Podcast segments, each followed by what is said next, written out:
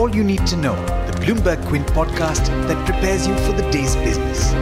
Presented by Motilal Oswal Financial Services. Hi, guys, I'm Alex Matthew, and you're listening to the All You Need to Know podcast. Today is the 22nd of June.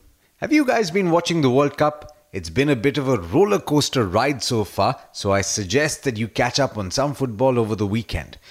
Leo Messi's Argentina lost to Croatia yesterday in their second group game by three goals to nil, and that comes on the back of a 1 1 draw against Iceland. First Germany and now Argentina. God knows what's happening with the football world. All right, let's jump straight to what you need to know at the start of your day. I'm going to start with the updates from overseas first. US stocks slid following declines in Asia and Europe as Daimler AG's profit warning fed into investor concern over the outlook for global trade and growth. Safe haven treasuries gained and the dollar weakened. Bank of England chief economist Andy Haldane unexpectedly threw his support behind an immediate interest rate increase, defying the majority of policymakers who voted to keep the rate unchanged.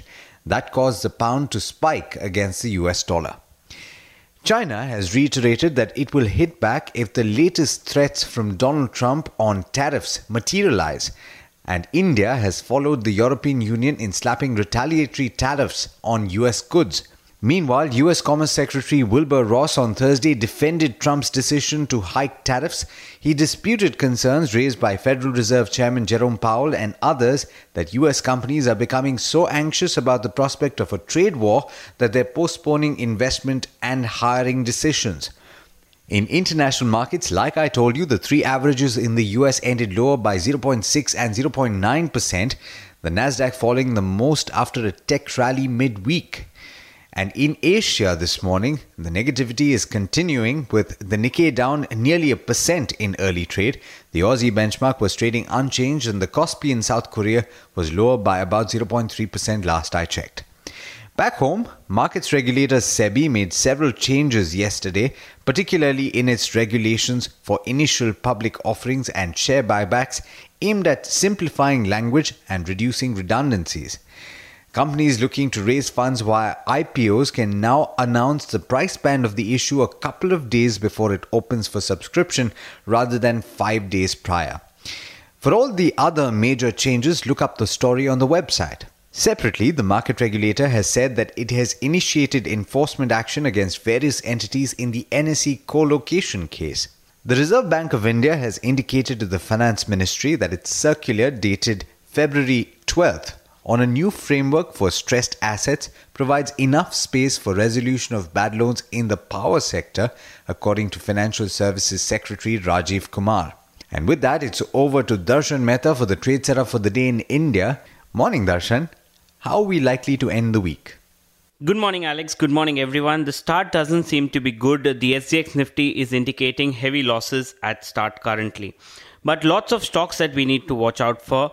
Uh, ThyssenKrupp Work Council has cautioned against any hasty Tata deal, and that's according to Bloomberg. So, probably there could be more delay in the JV between ThyssenKrupp and Tata Steel Europe. Nokia signs a five year global IT infrastructure and application service deal with HCL Technologies.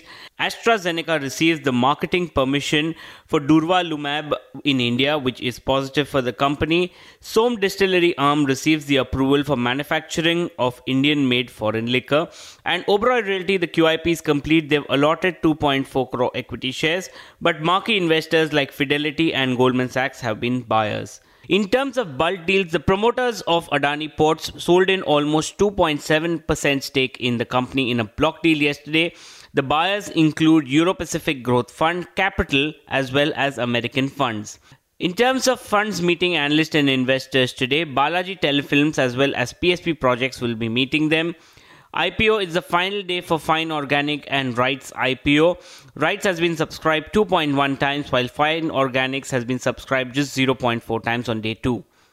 Motilal Oswal has initiated on ICICI Prudential with a buy and a target price of 480 and the bull case target they've given is 560. Angel Broking has initiated on Amber Enterprises with a target price of 1272 and a potential upside of 32%, while Goldman Sachs has maintained the buy on ICICI Bank.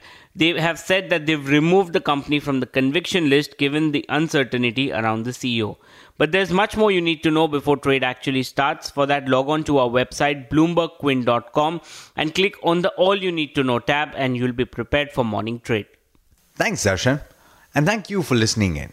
That's all we have for you on this podcast, and that's all we have for this week. Do tune in next week on Monday around the same time for all the updates that you need to know over the course of the day. This is Alex Matthew signing off. Have a great weekend.